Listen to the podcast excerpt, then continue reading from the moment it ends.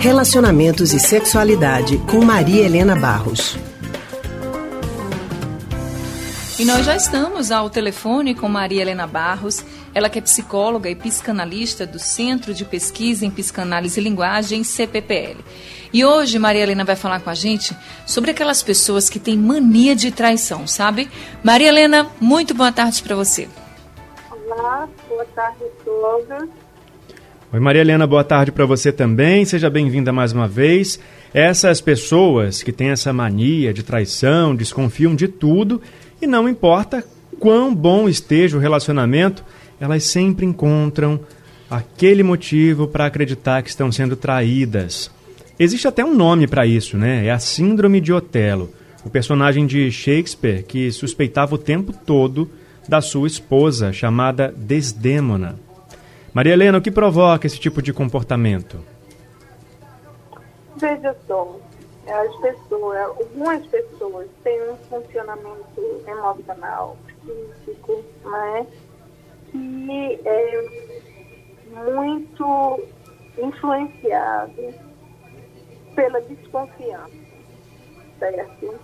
Então, são pessoas que têm uma desconfiança básica, né, que não, não confiam nos outros, nas pessoas, estão sempre em alerta em relação às coisas. Né? E é, em relação aos companheiros ou companheiras, se repete esse mesmo tipo de, de padrão, entendeu? Dessa desconfiança permanente sobre é, a fidelidade do outro.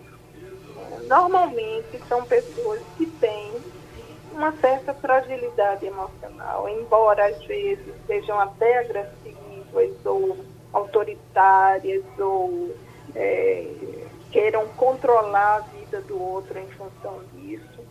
Mas a fragilidade nesse sentido de não acreditar na capacidade de ser amado.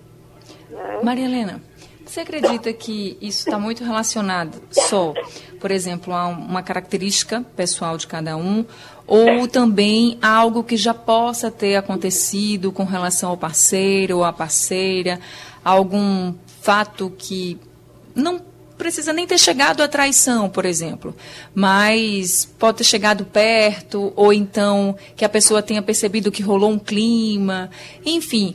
Você acha que pode ser apenas um traço da pessoa mesmo, um traço característico da pessoa, ou essas, esses outros fatos também contribuem para que a pessoa se sinta ainda mais insegura? Veja, é, sempre nas relações, isso é, eu sempre, quando converso com os casais, é assim, não é culpa de um e o outro está isento inteiramente.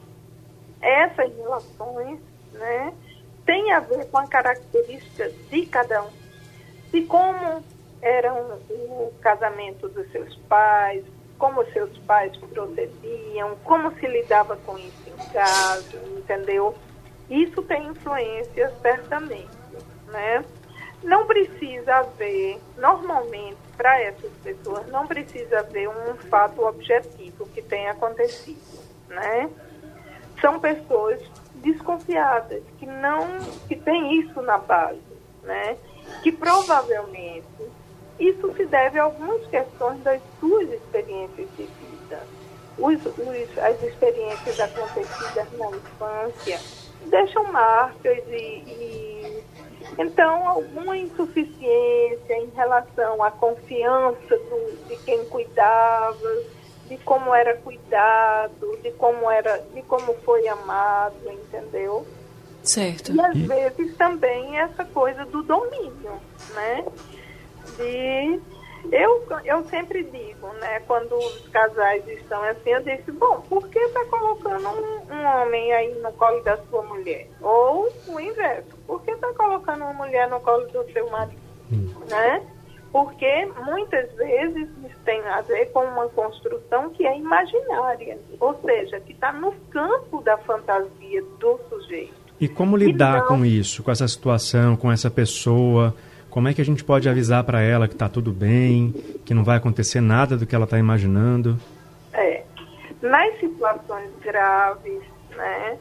Graves, quando eu digo é de perseguição, é de nessas situações mais graves, é, aí se, se trata já de um transtorno, é, de um transtorno mesmo, que por vezes precisa de medicação, né? Ou de um tratamento com uma psicoterapia e de um tratamento psicoterápico. Em outras situações, não. Né? Em outras situações é você não se submeter. Eu acho que esse é o primeiro princípio. Veja, eu estou com você porque eu quero. Eu não estou obrigada a estar com você. Então pare com isso. Que se eu quisesse alguém mais, eu ia, eu, eu me separava de você. Então tem que ter essa conversa franca, né, Maria Helena? Se o parceiro reage dessa forma, não se coloca ou com medo, ou, entendeu? Ei, por que você está imaginando isso? Eu não lhe dei motivo para isso. Né? Eu acho que esses limites têm que ser colocados. Né? E Maria ah, Helena? Você não vai sair para tomar um, um, sorvete com suas amigas porque você pode me trair. Peraí, a vida é minha. É, eu tenho. Sabe como é? é essa coisa de se fazer respeitar. Sim. Porque Isso tem que ser desde o início, né? Desde o início, desde sempre. Eu né? pergunto também, porque eu já ouvi muita gente dizer assim, não, mas um ciúmezinho de vez em quando é muito ah, bom. Exatamente. Mas isso pode ir piorando, né? Exatamente. As pessoas veem essa coisa como ciúme sendo, sendo expressão de amor. Não é expressão de amor. Né? O ciúme, na verdade, é expressão de domínio não é? É expressão de domínio. Você querer a pessoa só para si, tudo bem. Significa eu não aceito uma relação onde haja é, duplo relacionamento. Você coloca o seu limite, entendeu? Sim. E o outro vai respeitar isso ou então sair fora.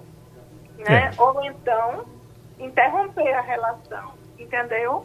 Mais uma vez, Mas, o diálogo precisa estar tá presente aí, né?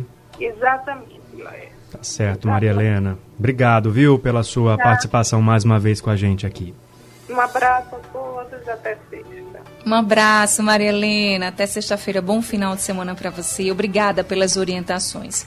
A gente acabou de conversar com Maria Helena Barros, ela que é psicóloga e psicanalista do Centro de Pesquisa em Psicanálise e Linguagem, CPPL.